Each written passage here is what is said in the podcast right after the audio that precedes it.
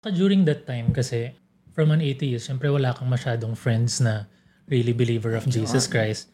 So parang I, at, at, at one point, I felt like nung nararamdaman ko na si Christ sa buhay ko, kala ko baliw ako. Or parang, you know, that feeling of spirituality na wala ako mapagkwentuhan. Then when Ina came, parang kinukwentuhan ko siya about my experience of Jesus.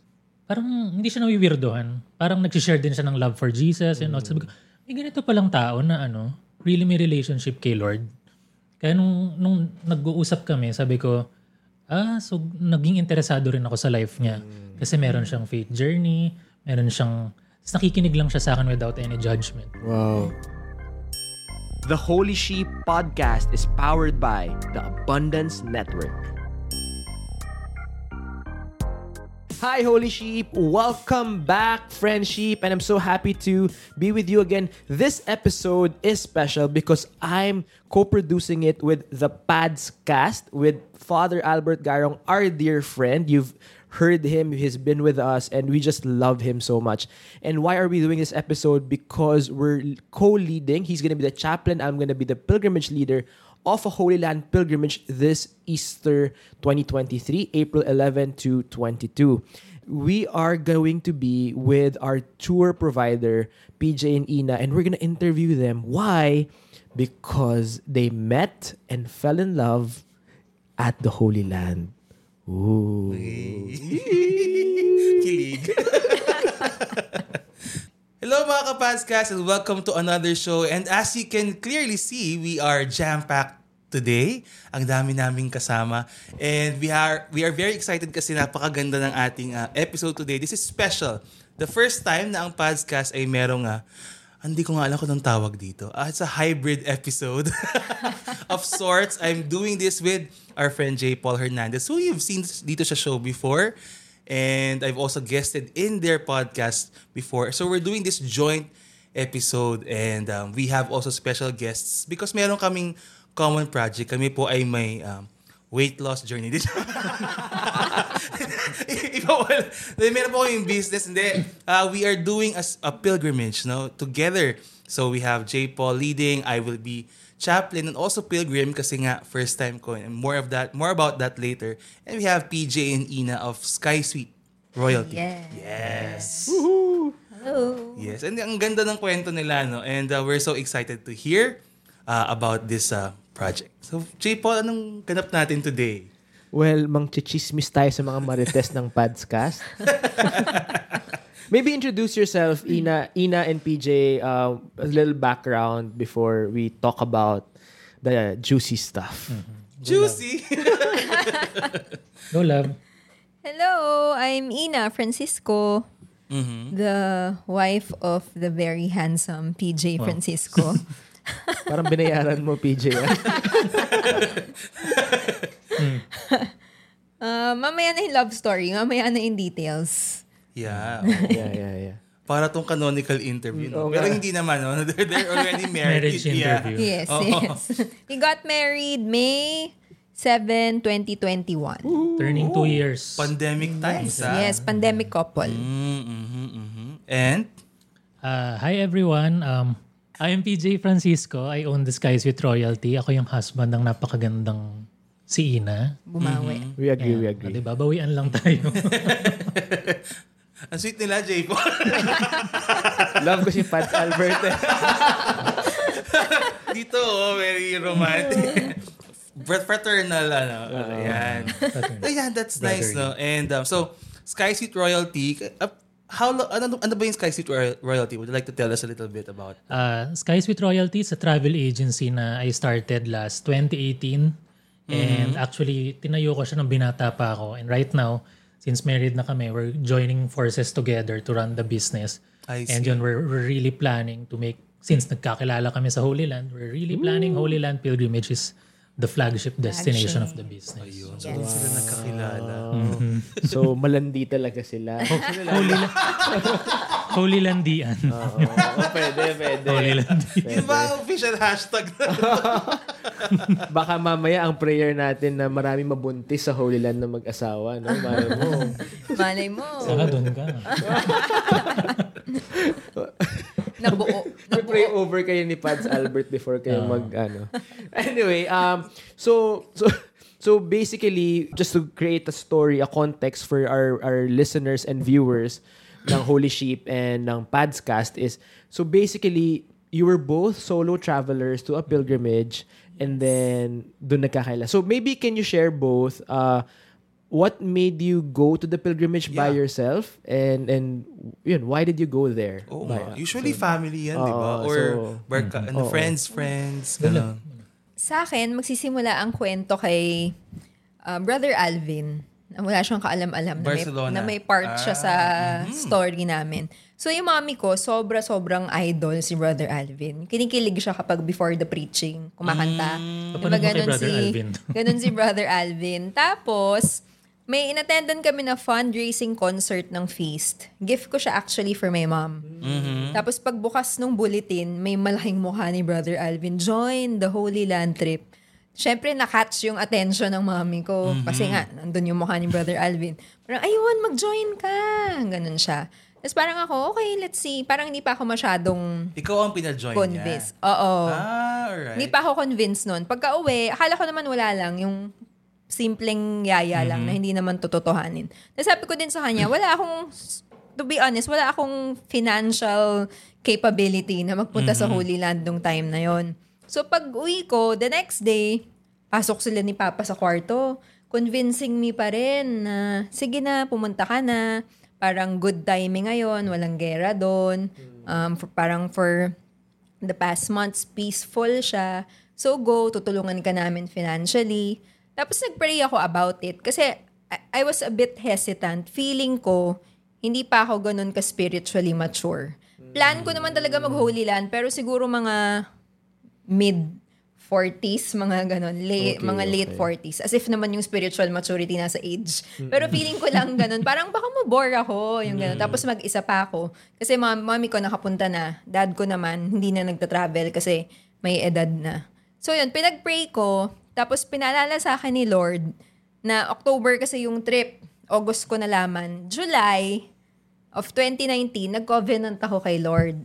That was July 10. Hindi ko alam kung July, July 10 9. or 11. Mga ganon. July 9. Sinulat ko pa nag-contract ako kay Lord. Na Lord, magfo-focus ako sa'yo. Parang any anything about you, mag yes ako. Mm. Um, ano muna, wala munang dates. Ganon. Kasi syempre, yung ganong age, 35 na ako noon eh. So parang, alam mo yung panic mode na. Yeah, yung ganon. Pero hindi, ano ko muna, wala, wala munang dates, focus ako sa'yo. Anything about you, yes. Ang uunahin ko, hindi friends, hindi kung anong bagay. Tapos yun, pinaalala sa akin ni Lord, di ba naka-covenant tayo? So yun, sabi ko, "O nga pala, sige, ito na yung y- yes ko. So sabi ko, yes, para kung ano mang gagawin ni Lord sa trip na to, game. Yon, dun siya nag-umpisa. Ooh. Now, Galing, galing. Ikaw, PJ. saan ko ba siya sisimulan? Um, di ba I mentioned to you before, I was an atheist. Yeah. It was, it was that time, 2019, na I was really seeking bakit ba namatay si Jesus for me. Lagi ko yung tinatanong. Hindi ko siya maintindihan, mabasa akong libro, Bible and all. Pero minsan, nung time na yon nahihirapan ako basahin yung Bible and all, etc. So, um, plan ko talaga, sinasabi ko sa ibang friends ko na gusto kong maghulilan. Gusto ko siyang uh, ma-experience, matutunan, or baka doon ko malaman yung sagot.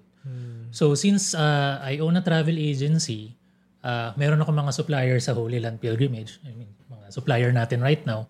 And uh, meron akong access doon sa Holy Land Pilgrimage na mura. So I think it was uh, mas mura talaga siya, lesser than 50,000 pesos per person. So, nagbayad ako doon, sabi ko, sasama ako, ganyan, and all, because I want to go to the Holy Land.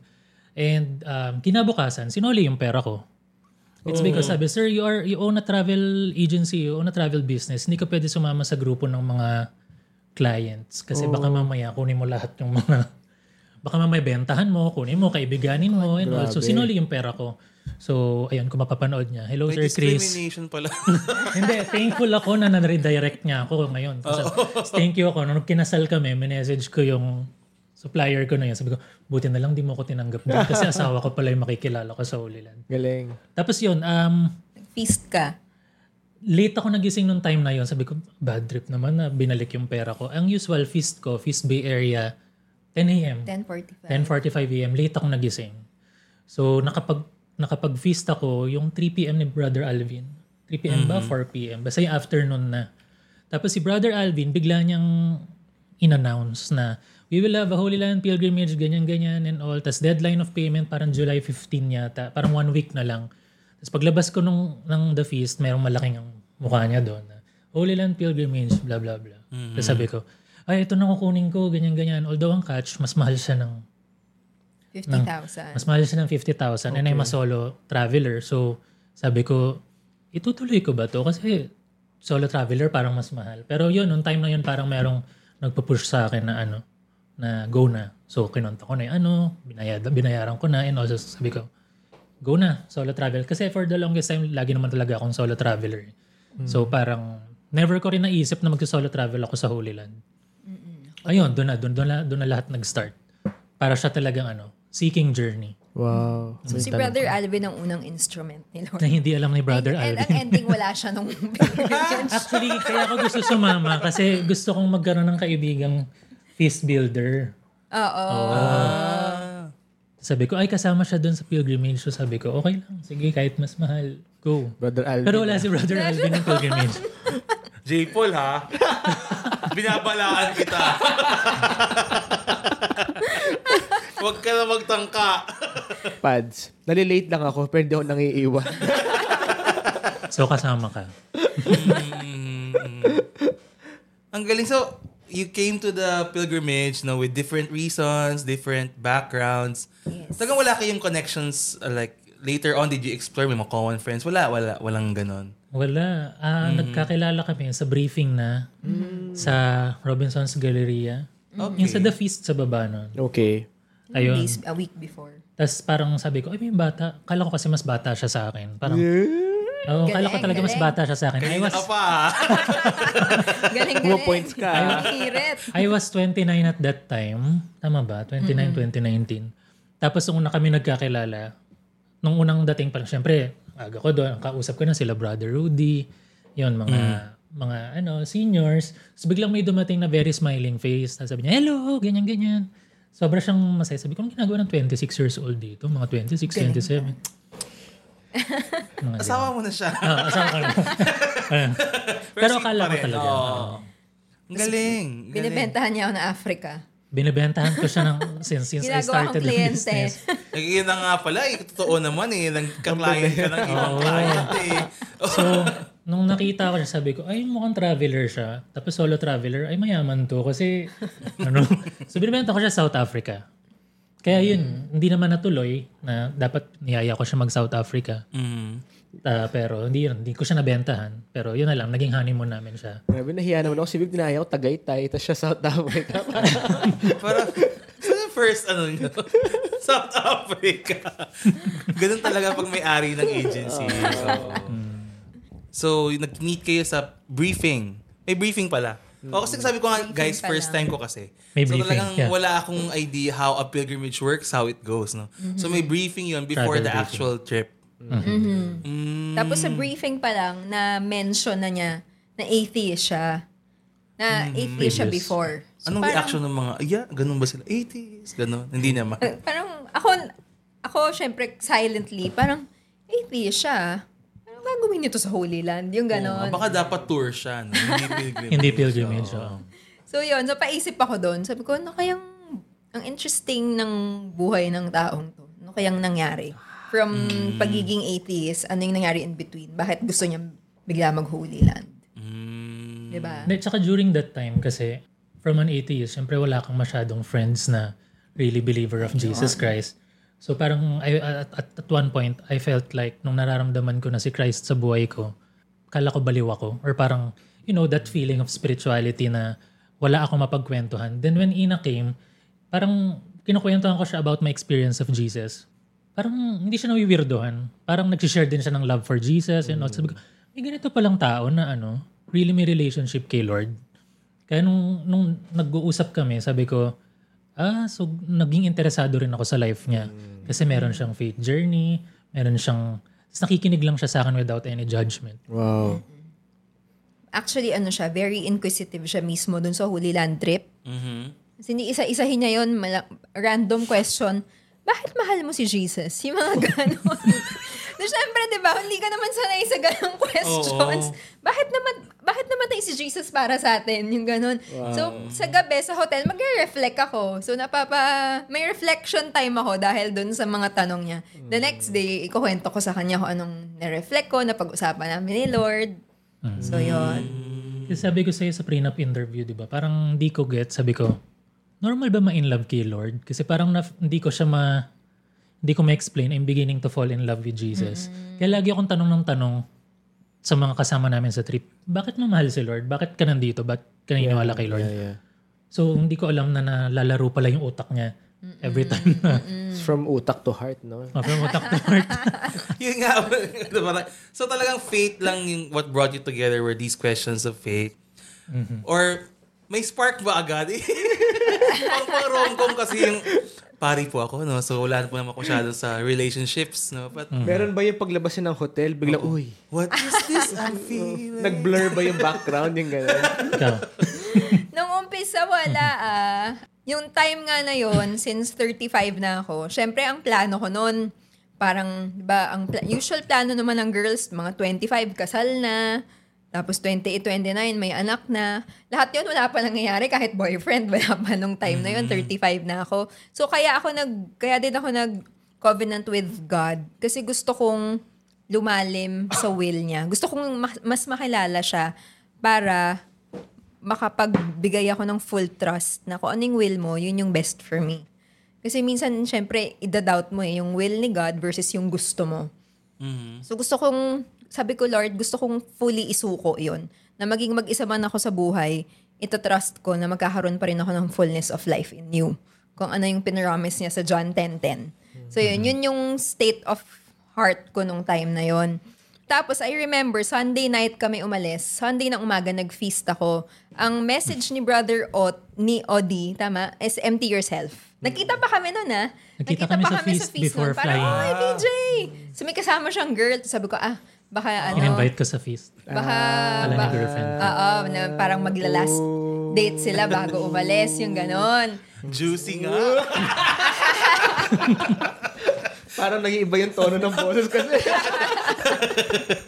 Kasama pa siya noon. Tapos yun, sabi ni Brother Odi, empty yourself para mas makapasok yung grace ni God. So yun yung sinabi ko kay Lord. Lord, empty ako sa trip na to. Sa start ko yung journey na to na empty. Ikaw bahala. Hindi ako mag expect kung magkaka-friend ako. Kung hindi, kung loner ako the whole time, it's okay. Basta ikaw na bahala kung anong gagawin mo sa akin sa trip na yon. Tapos, nung nakilala ko siya sa briefing, sobrang payat niya nun kasi kakagalin lang niya sa 40, 40 days day fasting. fasting. Na Daniel's fast. So, ang payat niya. Tapos minsan din iniisip ko, kaya ang payat-payat nito na lalaking to? Kasi, Pero ngayon hindi. Ang luwag-luwag.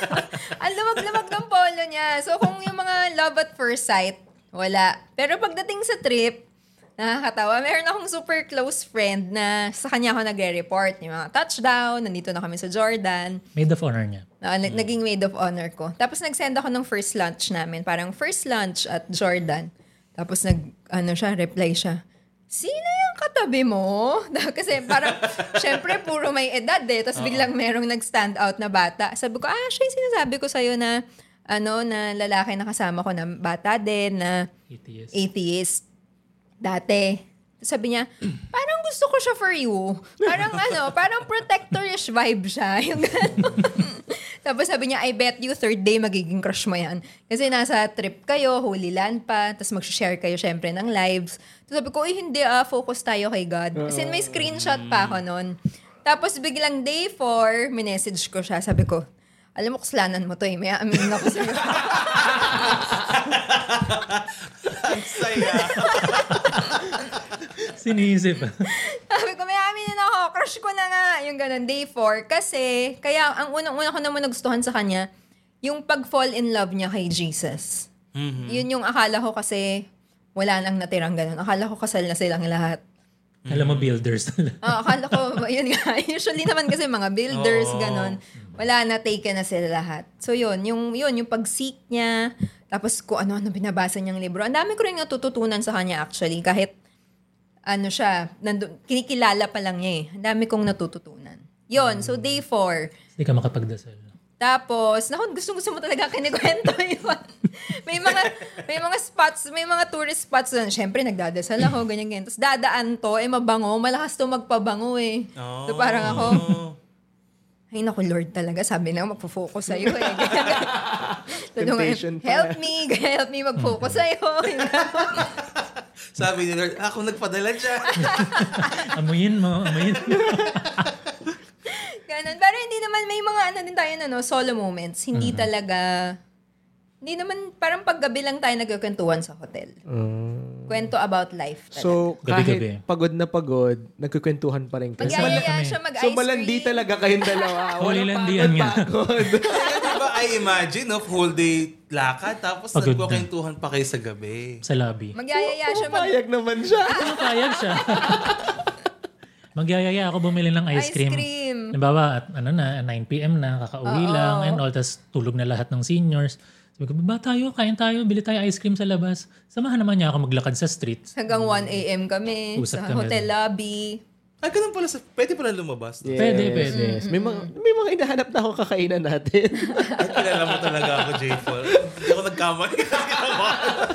ah, akala ko taxi na parang, lang tayo after. Ano, tahimik, ay bawal lumabas. Hindi pala ganun. Hindi, hindi. Kasi Ano security, ganun. Walang ganun. Walang Wala ganun. naman safe time naman. Safe naman siya. Safe, safe. Yes. naman. Yeah. Tapos, nung, pero nung nalaman ko na younger, nalaman ko 6 years younger. And my sister is how old? Tapos older pa kasi si sa ate niya. Oh. Sabi ko, ay wala to. Sabi ko, pero at least happy crush. Sabi ko, Lord, at least pina, pina-realize mo sa akin na buhay pa naman yung puso ko. yung. Kaya pa yan tumibok. Oo, na parang pwede pa pala ako kiligin. Kasi sa time na yun, parang sumuko na ako pag nakikipag-date ako, wala naman ako na-feel. Sabi ko, ah, buhay pa pala siya. Sabi ko, feeling ko, yung purpose niya noon, parang binibigyan ako ng hope ni Lord na meron pa, may mga ganyan pang lalaki. So, ang tawag ko na lang happy crush. Mm, Grabe. Parang sign lang siya. Oo. So, of things to come. Yes. parang scriptural pala yan. Ano yung from crush. dry bones na buhay ulit yung puso mo.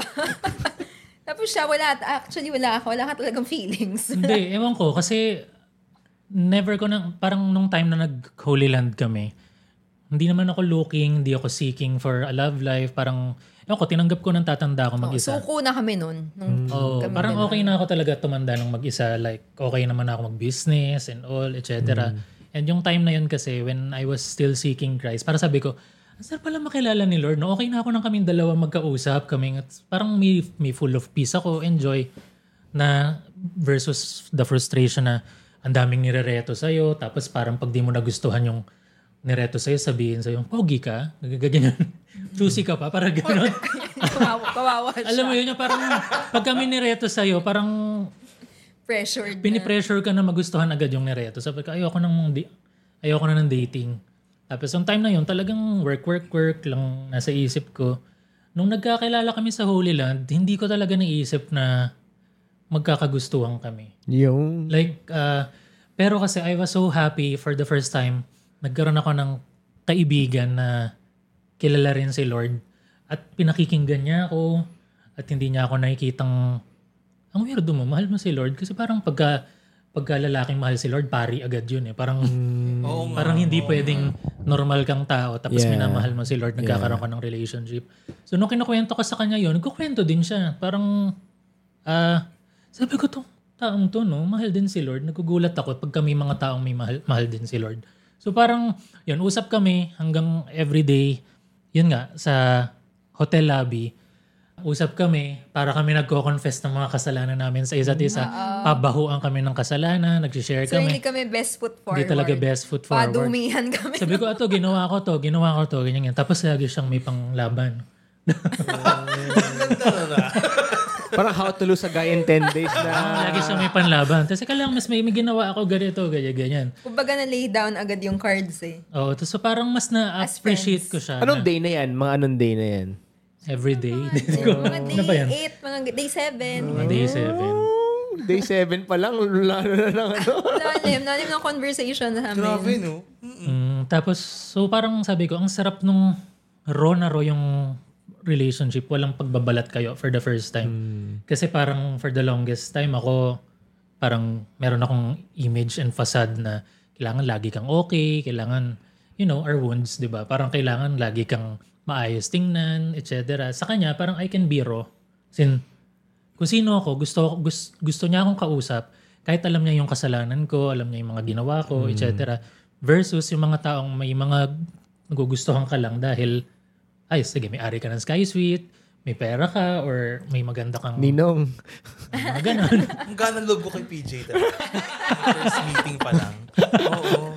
so parang parang may relationship sa'yo because they want you as the image that you're portray- portraying. Yeah, yeah, yeah. Si Ina, parang niyang nakikipag-usap siya sa akin because of who I am talaga inside. So, hindi ko hindi ko pa alam na nai-in love ba kami or nagkakagustuhan. Question. May part ba ng pilgrimage na yung na-excite ka na ikikwento ko to kay PJ. Ikikwento ko. Yung I can't wait na mag-usap kami kasi may gusto ko i-share. Ah, interesting Oo. question. Oo. Sa, actually, for the first time, sabi ko nga, sa airport pa lang, nung paalis pa lang kami, Actually. parang yata 40% na ng life ko na nasabi ko na sa kanya. Wow. Tapos yung mga nare-realize dun sa tour mismo. Dami. Nagkantuan Sobra. kami sa gabi. Hmm. Oo nga, no? Galing. Tapos, pero, bago mag-end yung trip, nang hingi ka ng sign. Sige, kasi nung sa Holy Land, ang dami nang aasar sa aming... Lahat sila parang, mag-asawa ba kayo? Mag... Or mag-boyfriend, girlfriend? Or magkapatid? Or... Tapos nagugulat sila na ano, Strangers. strangers kami sa isa't isa. So parang inaasar-asar, Uy, PJ Ina, ganyan, ganyan, and all. Eh ako kasi medyo ano ko. Ako yung suplado type. Lalo na sa wedding at Kena. Suplado type, tahimik Parang ako. gusto nila ikasal kami. yung gano'n.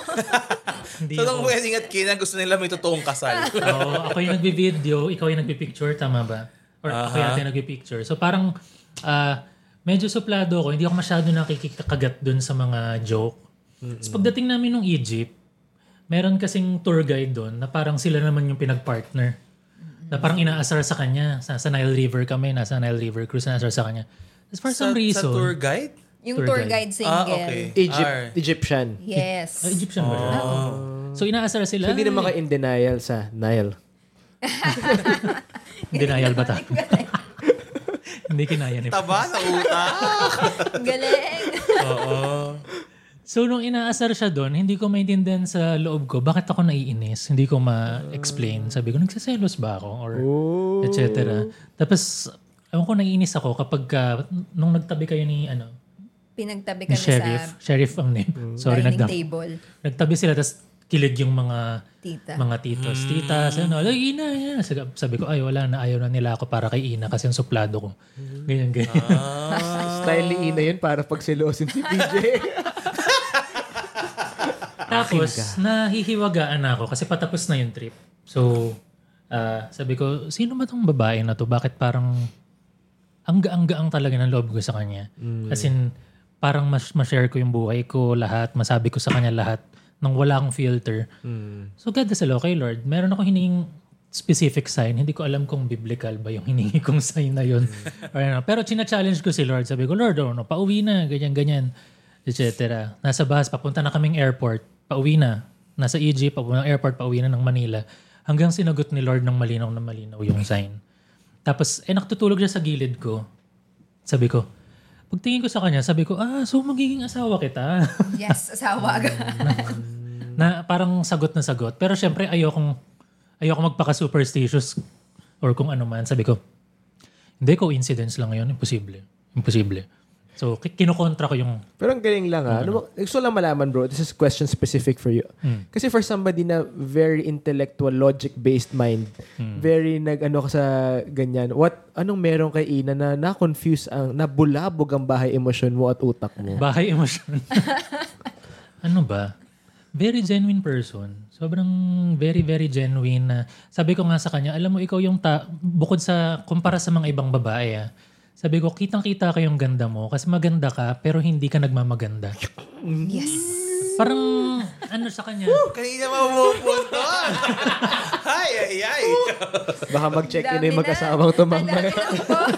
Hindi kasi sabi ko sa kanya, idol ko talaga siya kahit nung mag-asawa na kami. Sabi ko, alam mo gusto ko yung character mo na alam mong maganda ka, pero hindi ka nagmamaganda. Hindi ako GGSS. Hindi siya GGSS. Iba yun na, iba yun. Yeah, yeah, yeah, yeah. Pero ano siya, mas na-attract ako dun sa confidence niya yeah, yeah. na ang hirap i-explain eh. Paano ko ba explain yun?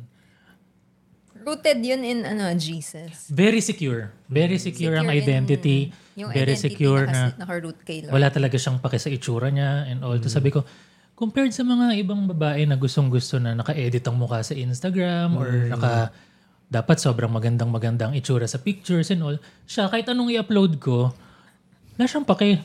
Tarang, okay lang. An- Anak ako ni Lord. So maganda ako. So, tas doon ako na, ano, sabi ko, gusto ko yun. Gusto ko yun. Sabi ko, gusto ko yun na sana ang tingin ko sa sarili ko, maganda ang itsura ko dahil anak ako ni Lord. Siya, ganun siya. Galing. Ganon-ganon siya. So sabi ko, ay, Tapos yung magaling dyan, hindi ako ganon years before. Wow. As in, I grew up na very low self-worth, very insecure, tapos be- because of a childhood wound. Tapos nung finally, inayos na yun ni Lord, parang nawala na ako ng pakialam. Parang kasi for 23 years, insecure, self-conscious, napagod na ako. And nung inayos ni Lord yun, nawala talaga isang click eh. Tapos, yun na yung, wala na akong pakialam kung sabihan ako sa IG na mataba, ganyan. Wala. Tapos, yun yung isa sa mga nagustuhan niya. Sense so, of security. sabi ko, ang galing mo din, Lord, no? Na inayos mo yun kasi makaka-attract yun. Mm. Ma-attract si PJ doon. So, very yun. secure na I mean I was very very insecure so parang sabi ko ay ang ganda bihirang-bihira ako makakita ng ganong babae plus ang ganda-ganda ng smile niya. Dahil smile. Yun. Hi, I'm Vanya, I'm Isa. And I'm Ayo. And we know you're enjoying this podcast. So if you're looking for more stuff to listen to or to laugh to, you can try checking out our podcast. Lang naman. Yeah, my mom told me when I was a kid to always try things at least once before you say no. So you can try to listen to our podcast where we talk about anything and everything that matters to us. As in kahit ano. Yeah, so give a listen later after this podcast. Go check us out, follow us at That Sounds Holy, and we release new episodes every single Tuesday. So try it out. See you or hear you. Journey with you. Feel you? See ya. Tapos, pero sa wedding at Cana, di ba, may, nung mag-asawa na lang kami, or nung mag-boyfriend-girlfriend, pag-usapan natin na may naramdaman tayong, Mm-hmm. May hindi, ma, something. hindi ma-explain eh. Basta may, may isang time, kaming dalawang magkatabi, mag, nakaupo tayo, Mm. nung kinakasal na yung mga tito-tita. Tapos, ewan ko, for some reason, parang, eh, di ba, nasa left yung girl, tapos nasa right siya. Sabi ko, parang magiging, parang ano, parang ganito yung itsura pag kinakasal, no? Yung bride nasa, yung ganun. Parang hindi ko alam kung vision yun or basta may something na feeling na, yun I'm at the Nasa right, right- place at the right yun, time yun. parang yun yung sabi ko sa kanya nung mag-asawa na kami alam mo nung nandun tayo sa wedding at Kina ah, parang I felt like the Holy Spirit landed talaga eh. Mm-hmm. na parang in-orchestrate ko lahat ng pinagdaanan yung dalawa Yes. to lead here na although hindi ko alam kung ikakasal kami, kung kami bang dalawa yung ikakasal, pero ako alam ko, nararamdaman ko na next na akong ikakasal. Sabi ko yun sa kanya. after. Oh. Na very, very impossible sa isip ko. Kasi parang, ano ba? Paano ba? Paano ba makipagrelasyon ng matagal kang walang karelasyon, di ba? So, yun. Mga ganong fears. Pumasok. Tapos, merong assurance from the Holy Spirit eh, nung nandun. Tapos yun, ganun din pala na-feel niya. Mag-asawa na lang kami nasabi niya. Oo. Saka kasi, nasa Holy Land pa lang, kumbaga, di ba ang role of a husband is to spiritually lead Mm. si wife. Holy Land pa lang, spiritual mentor ko na siya kahit siya yung nag-uumpisa pa lang mag-seek. Ginamit din kasi siya ni Lord nung time na yon. Nung time kasi na yon, struggling ako with a worldly lifestyle. Um, nakawala na ako pero gusto ko maintindihan kung bakit siya kasalanan Yes, yes. hindi ko siya maintindihan, hindi ko siya matanggap kapag priest yung nagsasabi na kasalanan kasi feeling ko Catholic Church lang yung may ayaw nun. Baka Oo. sa ibang church pwede. Parang coming from, yung Normal ganon. naman, love. May mga ganon akong thoughts. Tapos Yeah, yeah, siya yung nag-explain. Hindi siya yung parang lecture. Uy, kasalanan yan. Questioning. Kasi nga very inquisitive si PJ. Actually, sa questions niya na realize ko matalino tong taong to. So through his questions, nagre-reflect ako sa gabi Tapos finally, na bigyan ni Lord ng end yung struggle ko, yung questions ko with that worldly lifestyle through Him. So sabi ko, sabi ko, thank you sa sa pag-lead nung boyfriend-girlfriend na kami. Hindi niya alam yun eh. Pero thank you kasi ang laki nung nagawa mong peace of mind sa Gwapo ni PJ bigla eh. Parang, Bigla na lang na ano. peace of mind and healing talaga eh, and restoration. Ko talaga yung ginamit ni Lord doon. Oo. Bawal umiyak dito. Yun, galing. pwede naman, pwede naman. Hindi naman umiyak na sa, sa show na to eh. ah, umiyak ka na ba? Oo. Pero that's nice, no? Ang galing naman nung takbo, nung how parang... Ako yun ang nag-stand out sa akin, yung how the Lord seem is the hand of the Lord was very Yes. present and clear. At pag nakita mo na yun, yun na. Ma-arrest ka na doon. Ito na. No? Love, tsaka yung checklist mo. Ah, oo. Sobrang- Dala ko yung diary ko Nagulat sa Holy Land. Tapos, syempre sa feast, di ba tinuturo yung negotiables, non-negotiables. Meron akong list 29. Grabe ah.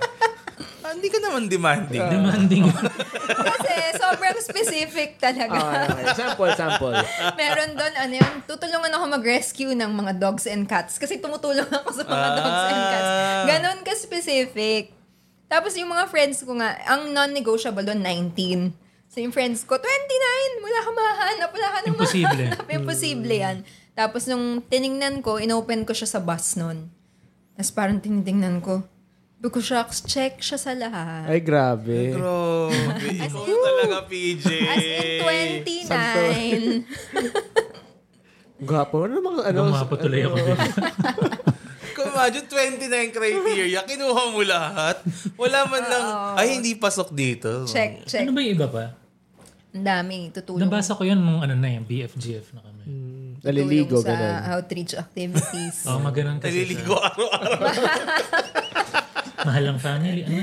Re-respect ang parents mo. Oo. May mga gano'n. Mahilig mag-travel. Eh, hindi lang ako mahilig Ay, mag-travel. hindi lang. Yung mga ganyan. Ah. Ang galing naman. Ako, isa lang ang checklist ko. Sabi ko, ano, a woman who will accept me and love me unconditionally. Wow. And siya talaga yon As in, Wow. yung sinabi niya kanina, role, di ba, ng husband is to be a spiritual leader. Tapos ang, ano naman, ang role ng wife is a suitable helper. Yun na yung ginagawa niya sa akin talaga ever since. Kasi parang, simula nagkakilala kami ni Ina, natutunan kong mahalin yung sarili ko ng tama. And hanggang ngayon may self-love journey ako na siya talaga pinaka nagtuturo sa akin. Na alam mo, mahalin mo yung sarili mo hindi dahil matangkad ka, gwapo ka, or kung ano man, or may pera ka, etc. Mahalin mo yung sarili mo dahil Tingnan mo yung mga mountains, di ba lagi masang sinasabi? Tingnan mo yung mga mountains and all, etc. Yung ganda ng paligid, ah, nagagandahan ka. Pero bakit sa sarili mo, pangit na pangit ka, eh, isa lang naman ang gumawa. Yes. Na parang, yun. So, nagtugma. Tugma yung wounds. Galing. Tugma yung... Saka doon ko na-realize na alam mo yung pag nakikipag-date ako before, ang dami kong effort. Yeah, yeah, yeah. Parang minsan pa, pag hindi nagpaparamdam, papapansin ka sa so- social media, yung ganun. Ang dami mo kailangan isipin na effort. Wrong send, gano'n. Na, ay, sorry. ano lang, mga quotes lang na parinig. Pero yung sa buong Holy Land, Sobrang effortless. hindi ko naman sinabi sa mga titas na ipag-pair kami ni tour guide. Hindi, eh, tapos bigla siya nagselos doon. Yung mga ganon, hindi naman... At tapos sa Egypt, um, ano kasi parang kailangan ang... Hindi pwedeng mag-isang naglalakad ang isang babae. Babae, kundi mababastos So, ka. pinapalapit ako lagi. Parang, o PJ, protektahan mo si Ina ha. Yung mga ganun. Parang, nag, ano na lang, So, follow through na lang lahat. pala, eh. no? Parang si St. Joseph, protektahan ng Blessed Mother sa Egypt. Oo. Ah, oo nga, no. Ginawa mo na rin pala. Grabe, St. Joseph ka pala. Philip Joseph ako. oh my gosh! Doon siya pinagdasal Kay eh. St. Joseph ako hiningi ng, ng daddy ko. Oh, Ayun. Angat na angat wow. ha, PJ ha. You heard it first. Oo, 29 criteria. Lahat na. From Joseph pa. Oh my gosh, ang galing. Ang Sa likod galing. niya po si St. Joseph ngayon. Oo nga, oo nga.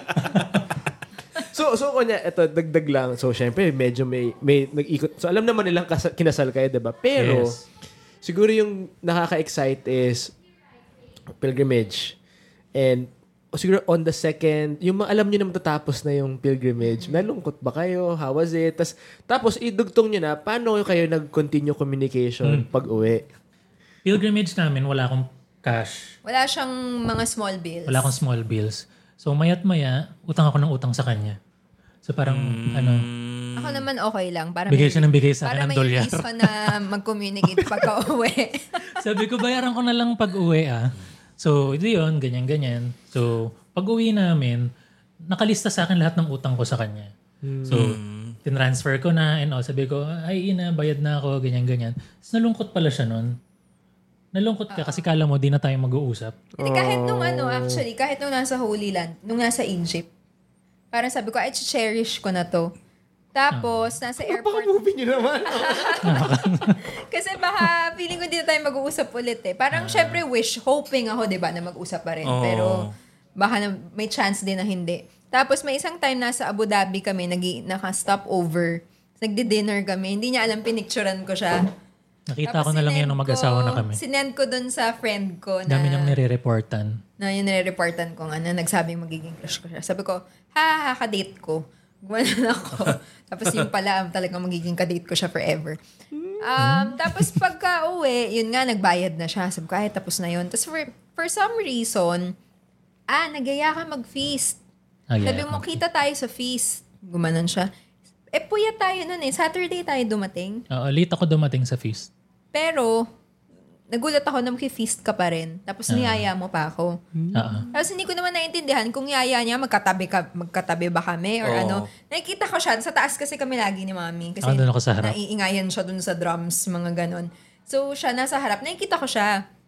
Sabi pa nung isa kong friend, lagi kong kasama pag feast, di ba dapat magkatabi kayo kasi niyaya ka niya? Sabi Hmm. ko, eh hindi naman siya nag-chat na o isang ka na. Baka naman mamaya tabihan ko siya eh. Hindi naman pa. Ayoko naman maging Baka may assuming. kasama ulit. Di ba? di ba? Siyempre, pag babae, ayaw maging, ano, assuming. Pero, before nung feast, before na yon parang for some reason, pinapaalala sa akin ni Lord na ipahiram mo yung book na The Shack The shop. kay PJ. Kasi sinasabi ko na yun sa kanya nung nasa trip kami. Tapos, nakalimutan ko pa nga eh. Nasa, pa- pasakay na ako ng kotse. Tapos, pinaalala, pinaalala ni Holy Spirit, dalhin mo yung The Shack. So, pina, pin- pinahiram ko sa kanya para din may reason, di ba? Ibabalik niya yon syempre. Pero, ang tagal niyang hindi binasa. Kasi ayaw niya ng fiction. Ah. Parang gusto kong magbabasa ako ng spiritual, wag wag siyang dadaanin sa fiction dahil ay so ko hindi to totoo. Pero finally, nung binasa niya, Nung binasa ko yung book na yun, doon ko nalaman na ah meron pala akong ama na doon ko nakilala si God the Father. Eh. Kasi di ko gets yun eh noon. Dahil nga atheist ka, di mo alam ang God the Father, God the Son, God the Holy Spirit. So may mga Kristiyano talagang gusto kong, di ko alam kung project ko i-convert eh. Na pagka, kino, pagka, kapag ah, kinakausap nila ako, hindi ko sila maintindihan. So parang babarahin ko pa sila na, eh di ba cheater yung Diyos nyo kasi pinako siya sa krus tapos gigising siya after the third day. So alam naman pala niyang gigising siya. May mga ganun akong atheist moments. So nung binasa ko yung book, medyo naiintindihan ko, ah meron pala akong father no. May father in heaven pala ako no. Na parang ah, yung ginawa ni Jesus is because he purchased that for me to have an access to God. So ang laking help nung The Shack, although ang tagal ko bago yun binasa. Sabi ko, ayoko nung fiction eh. Pero after nun, after nung feast, nagyayaya ako mag-lunch. dinner, dinner. Tapos kung Mag-lunch dinner. Ah, so hapon kayo nag-feel. Pero may disclaimer Oh. na hindi ako nakikipag-date. Oo. Nagkaya siya ng Valentine's. Nakakatawa. Nagulat ako. Ready naman ako. Pag Valentine's, ready lang ako mag-Netflix, kumain ng chips, saka ice cream. Okay na sa akin yun. Tapos biglang nag... Friday yung Valentine's na naalala ko. Wednesday night. Wednesday afternoon. Yung pagyaya pa niya. Dinner tayo on Friday. Ganun lang. So, pag uwi namin Walang from. Holy Land, lagi lang siyang ganun. Dinner tayo. Lunch tayo, ganyan. Tagaytay tayo, ganyan. Tapos, nako-confuse ako noon kasi, syempre, lahat ng friends ko gusto ka niyan. Syempre, pag girl, di ba, kinikwento sa sambayanan yung ginagawa ng lalaki para i-decode namin lahat kung ano bang intention nito. So, Kilala ako ng lahat ng kaibigan niya nung naging kami. So yung mga girlfriends, parang gusto ka niyan. Pero kasi, nako-confuse ako. Naiintindihan ko kasi yung time na nagpa-fall in love ka kay Jesus tapos excited kang ikwento. Yes, na pag yes. may nabasa kang scripture or may nabasa kang book, natutunan mo to. Syempre, may gusto kang mapag-sharean. Eh, wala siyang mapag-sharean. So, akala ko, yun yung purpose, yun lang yung purpose ko sa kanya. Wala siya makausap. Hi siya kay Lord. Kaya siya nagaya mag-lunch, nagaya mag-dinner. Mm, 'Di ba? naman. Yun yung akala ko noon. Tapos, nagaya siya ng Valentine's. So, syempre, yun yung parang, shocks, gusto ka nga niyan, yung mga kaibigan ko. Tapos excited pa yung, ma- pati mami at daddy ko involved na eh. yung. Tapos, pagdating ko dun sa, ano, sa restaurant, ang una niyang kanuwento, May Well, nireto sa akin. Oh, may nirereto sa akin, "No, hindi ako nakikipag-date kasi eh. Yung ganon. So, feeling ko, disclaimer yon na, uy, hindi to date ah. So, parang ako naman, hindi Okay. sige. Hindi date. Okay. Pero, nung time pala na yon nalaman ko, before kami magkita sa restaurant, Hindi niya alam, bago kami magkita nun, tinuturoan niya kasi ako the week before nun. Sabi niya, ba't ba hindi ka naghihingi kay Lord? Sabi ko, eh di ba will naman niya yung, na- sabi ko, ba't ako, ma- alam mo yung logical na utak mo? Na, eh di ba will naman niya yung masusunod? Bakit ako hihingi? Bakit ako hihingi? So parang edi, ang hihingin ko na lang, will mo, Lord. So tinuturo niya sa akin the week before nun, yung ask and you shall receive na verse. Na when you ask God for something, you're giving your confidence na He's a God of who provides and all. Yeah, yeah. So bago kami magkita doon sa Chili's, ano? Tama? Bago kami magkita doon nung date namin nung Feb 14, yung date, ah hindi niya alam, pumunta na akong Greenbelt Chapel. Tapos first time ko yung nagdasal na, Lord, I'm asking Ina from you. Hiningi ko na siya. Hiningi ko siya kay Lord na sabi ko, alam mo kung gaano ako nasaktan doon sa before. Sinabi ko yun sa kanya. Natatakot ako mag-invest ng emosyon dito. Pero kasi alam kong lumalalim kami. Hindi hindi ko siya hindi namin napag-uusapan na meron kaming love sa isa't isa. Pero alam kong minamahal na namin yung isa't isa. So parang doon ako natatakot na mag-invest ng emosyon. Tapos malaman ko na siguro mabait lang tong babaeng to. Gusto lang akong kausapin. Baka mamaya nag nag-hope ako. So yun yung hiningi ko kay Lord. Sabi ko, I'm asking Ina from you formally. Kung meron mang makakasakit sa akin uli, si Ina lang yung papayagan ko. Tapos yun. So, na-realize ko lang na mula Egypt na na- in denial kayo sa Nile hanggang Manila, in denial pa rin kayo. in Taguan ng feelings Pero- talaga. Oo. Inaabang ko kailan ba tatawid na talaga eh. I'm on the edge of my seat. Para tong K-drama, ang tagal ng ano, Ang haba twist. niya. Oo. Pero kung may kita nyo nun yung mga chat namin, as in parang kaming gagawa ng libro. Kasi ang haba namin mag-usap. Ang dami kasi talaga niyang tanong about faith. Tapos, Which is si ang- Father Mike ang yung funny pa tinatawagan nun, mo. hindi ko din masagot. Tapos, Father Michael, may, may tanong ako sa'yo. tanong ng friend ko.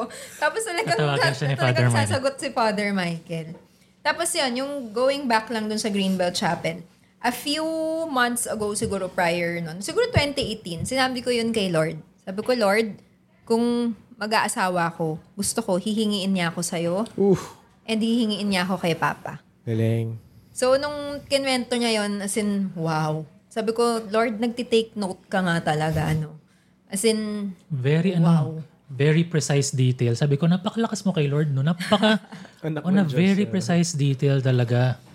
Na, yung pagka-orchestrate, wala ka nang makukuhang credit dun sa accuracy. So, nung- what made you decide na, oh, ito na.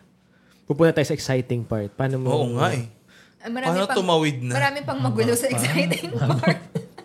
Saan na ba? Saan tayo jump? Ah, kasi one episode lang tayo eh. Oo nga. May episode. Welcome to the new podcast series, In Denial, In Denial. ano? Feb, birthday ko na. Aamin ka na.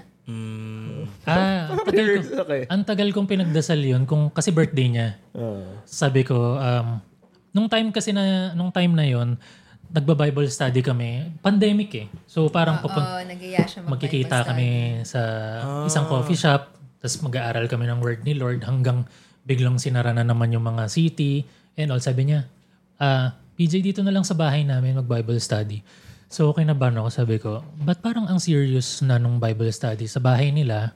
Tapos kaming dalawa lang.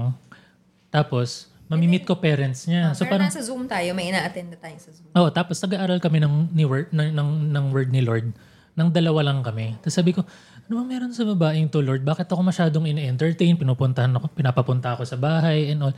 So leading, feeling ko tuloy, may gusto rin, feeling ko, may gusto rin siya sa akin. So parang, di ba pag lalaki ka, na, naghahanap ka ng, ano ba, signs of hope. Mm.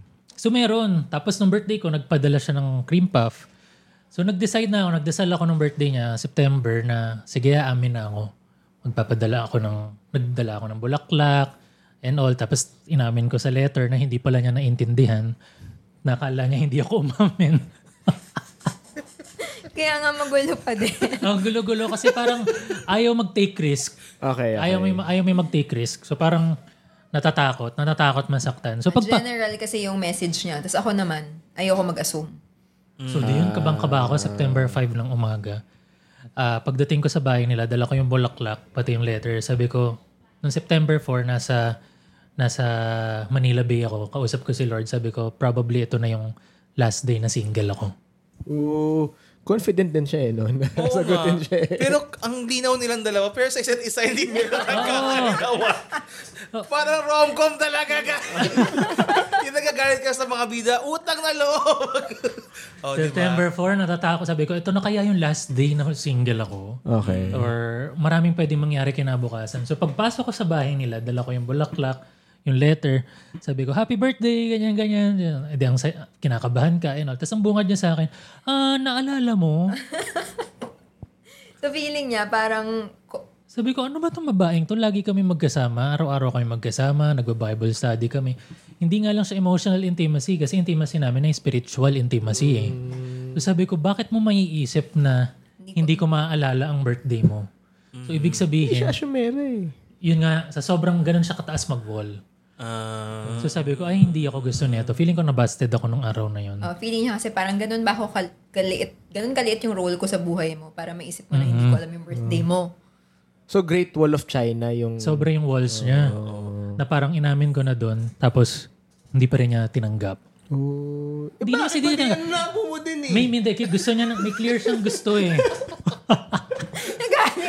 Nagalit. kasi ako, hindi ako magalit no, kasi pari ako. Thank you, J. Paul. Sige, J. Paul, gaya yan. Good cup, bad cup tayo Tsaka today. on a normal day, di ba? On a normal day, hindi naman magbibigay yung lalaki ng ng bouquet ng roses sa normal friend. Eh kasi kami mga girlfriends, nagbibigayan kaming flowers sa isa't isa. So, tingin mo kay BJ, girl. Girlfriend? From friend, pinagsak mo pala. ano? Hindi ko alam. Tapos Ayun. yun, um, the week after, tinanong ko sa kanya kung anong ibig sabihin nung card. Tama ba? Oo. Oo, tama. Pero, Nakamove on na The ako week after nun. after pa. oo. Umiyak ako pag uwi. Sabi ko, wala na, na umasa lang ako, ganyan-ganyan. Nag-invest ako ng emosyon, magkaibigan lang pala kami. Et Yun. cetera. Tapos sabi ko, okay lang Lord, masaya naman ako tayong dalawa lang. Yung, ganun siya buong week. Ako naman ganun buong week. So, Ina-analyze ko yung card. Ano? So, yung Bible study naging ano, love letter study. Napaka-overthinker ng mga babae. Ina-analyze, Ang dami niyang interpretation. Sinisend sa mga babae, ganun ang ibig sabihin nito. Ano sabi ng friends mo? Parang, yun nga, parang ay general. Kasi you're, parang you're special, you're someone special to me. Parang ganun. Hindi, papapasa ko. Hindi kasi. Teka lang, Ano, may bulaklak, may you're special to me, tapos general. Akala siguro niya halo-halo.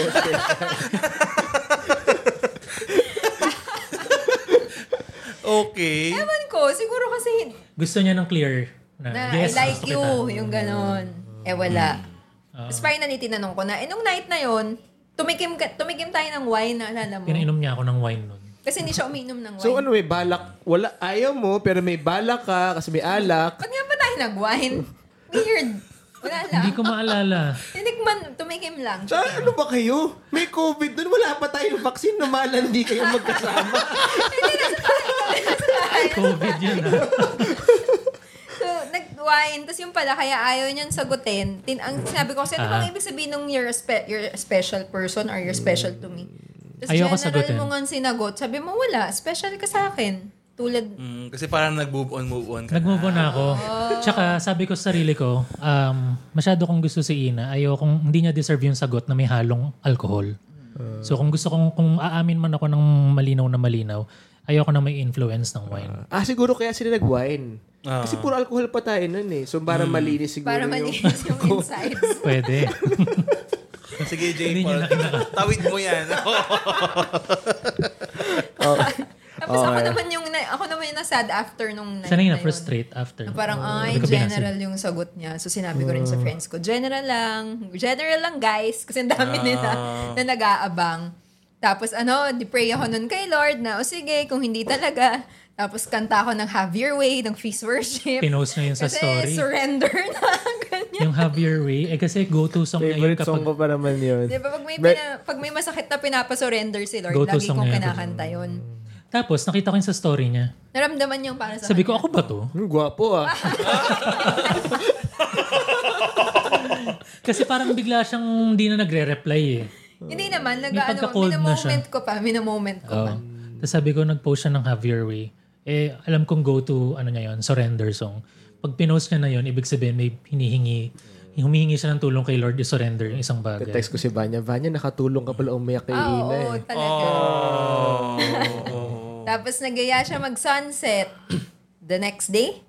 Hindi, after two days. Oh, tapos sa gulat ako, sumasama pa rin siya sa akin. Tapos kagulong-gulo na ako. Hindi, So wala. para kayong may sassy girl, no? Yung mga ganun. Oo, parang wala na rin akong ano. Sabi ko, di sige, hindi, hindi. Go with the flow na lang ako nun after. Parang, Tapos mas lumakas siyang, mas lumakas siyang humirit.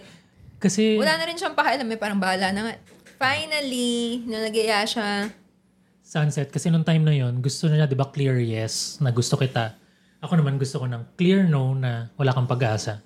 So, nag-take chance na lang ako. Parang tinanong ko na siya ng direkta na gusto ko, nang, ma- gusto ko na lang mag-move on na may no siya. Like, hindi ako nag-assume na no and all. So, sabi ko, nung time na sinabi mo na gusto mo akong alagaan, dahil ba, gusto mo ba akong alagaan na sa special person o dahil, ano ba yan? Parang, Maalaga ka lang malaga ka lang, parang tuta, ganun, aso, gusto mo no? alagaan. ano, et cetera. Kasi, Pababa ng pababa yung level. baka mamaya, hindi naman pang relasyon. Tapos sinagot niya yun boldly. Ay, gusto, mo. eh, gusto kita alagaan. Ikaw lang. Yun. Tapos nagka-gets na kami. Nag-gets na namin. yun. Ay, Lord, salamat. Lord! Tama ba? Oo. Tapos, Nung sinagot na. mo yun boldly, Hindi pa rin sila sure ako, kayo. mga may kinaklarify ngayon na mga podcast nung friendship. nagtanong ako boldly, sumagot naman siya boldly. Kaya, yun na, doon na kami nag-take risk. Tapos, ayun na. Ay, so, nag-aminan na nag- kami. nag- Nagkita kami sa Italianis after that. Pinag-usapan namin lahat ng journey and all. So, doon namin nakita, kamay talaga ni Lord yung gumagalaw. Yes. Yung pinagdadasal Yun na ko, yung, pinagdadasal yun na yung pinatch up namin lahat eh. Tapos si Lord talaga. So, inaudit nyo nilandian nyo. Yun, nag... Sabi ko, itong landian natin dito, ganito yung Oo. Pero wala nga landian eh. Patch up. Wala nga masyadong landian. Di ba nga, Naglalandian. Okay, hindi pa rin sila sure. After na lang. Pero yun nga. So sa wakas at yun, nagkalinawan na kayo. And, you know, Yes. like the rest, as they say, is uh, history. History. And now you're Yes. happily married, you know. Of course, the journey continues. Marami pang mangyayari, no? But, you know, ang galing naman, no?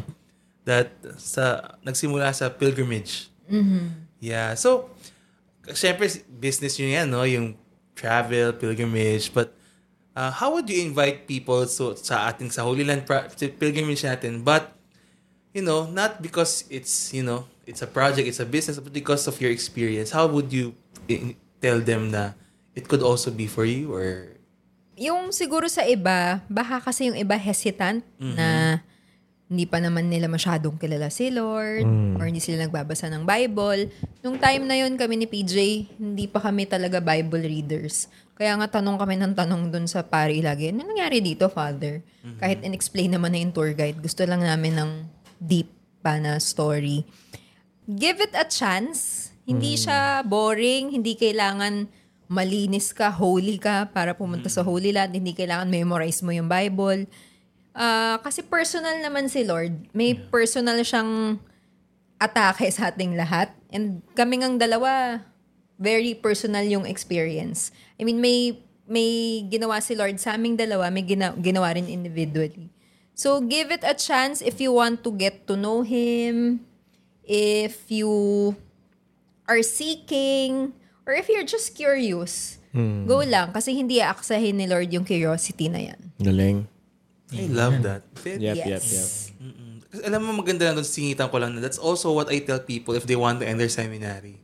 So parehong-pareho, no? Yung curiosity nyo, oh, sapat na yun. Yes, yes. Oo, galing, galing. Sa PJ, Ako sa akin, siguro, um, my fear na itong Holy Land na to, kasi since we're sharing our story, na it won't, hi- it, it won't highlight na pupunta tayo sa Holy Land to find our love story na to find another love story Hindi or po namin makahanap ka ng pinapangako yun. Ano? na to, to, to find a love life Bonus na lang if meron. Oo, pero really um the greatest gift doon is to find to to meet love himself eh, Yeah. which is God. Galing. And um nung time na yon kasi nung nasa Holy Land kami in our seasons of our life lives um enough na kami with the Lord nung time na yon Yeah. na parang ako okay na ako Lord na ikaw ang kasama ko, kausap ko. Salamat sa pagmamahal mo and all and every everything na binigay was really just a bonus eh. Galing. Na we go to this Holy Land pilgrimage to have a relationship with Christ, to to know bakit siya namatay for us,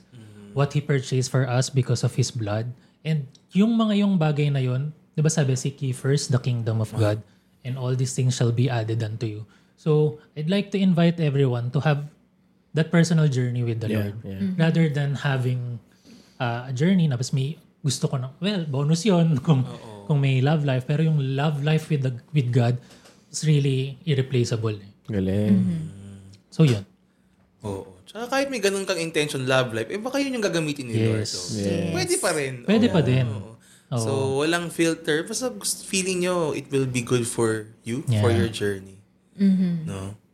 amen Saka imposibleng hindi ka ma-in love sa Holy Land. Yeah. Hindi man sa person, imposibleng hindi ka ma-in love kay Jesus.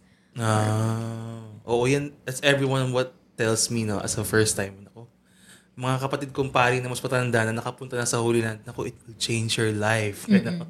Parang excited akong maramdaman nila na ganun sila kamahal.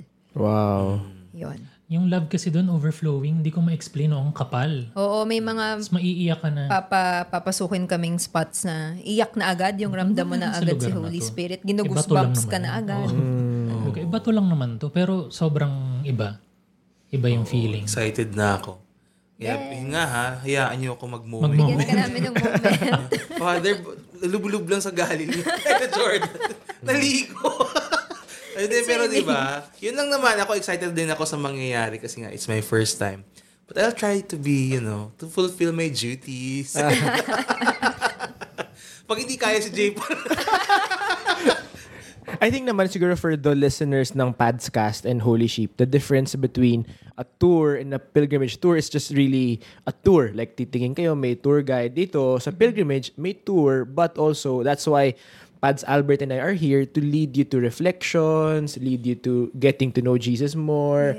And of course, Pads Albert's gonna celebrate the Eucharist and, you know, mag may pa-confession, yung mga ganyan. So, these this is really an immersion and, you know, allowing God to love you for 13 days. So, imagine it as a walking, moving retreat and it's a place of falling in love again. yes. And lifelong friendships ha. ang dami nating naging Yeah. kaibigan Yeah. Oo at lahat ng kasama namin doon ninong-ninang na namin sa kasal Galing. Tapos ko nilang ano sa Egyptian. Ninong-ninong. Siya ba kukunin nating ano? ako yung ninong Siya ba yung tour guide natin? Oo nga. Wow. Kunin natin. Galing, galing, galing. Thank you very much for sharing your story. J. Paul, may tatanong ka pa ba? Or baka may takeaway kas ka dyan? No, ako, I'm just really grateful for your story and f- not just for our pilgrimage, but for a lot more, for all other pilgrimages going to the Holy Land. It's really, you know, God will really reveal Himself differently to every other people, to every pe- person. And I just really pray that more people um, will invest their time, um, effort, and money to God because it's the ultimate breakthrough. It's the ultimate experience. God and the person, and the experience. He is it, the ultimate prize. Yes. Yes. I love it. So, ako din, mag-thank you lang ako sa inyo dahil sinama niyo ako. ako, ako, siguro sa ating apat ako yung huling pumasok sa picture. I don't know. Nilapitan na ako ni J. Paul, no? Eh, thank you ha. Ilang pari boy tumanggi? Wala! Nung nung nagsabi talaga ako sa kanya, si Ikaw Pads Albert talaga. talaga yung Oo. nasa isip ko. First choice. And thank you very much for bringing me along and I'm super excited. Yeah! Yes. Ilang Yeah. buwan. Aha. So, register na. Just the details are on the comment section, description section. Yes, yes, yes. So thank you very much, guys. Thank Ah, you.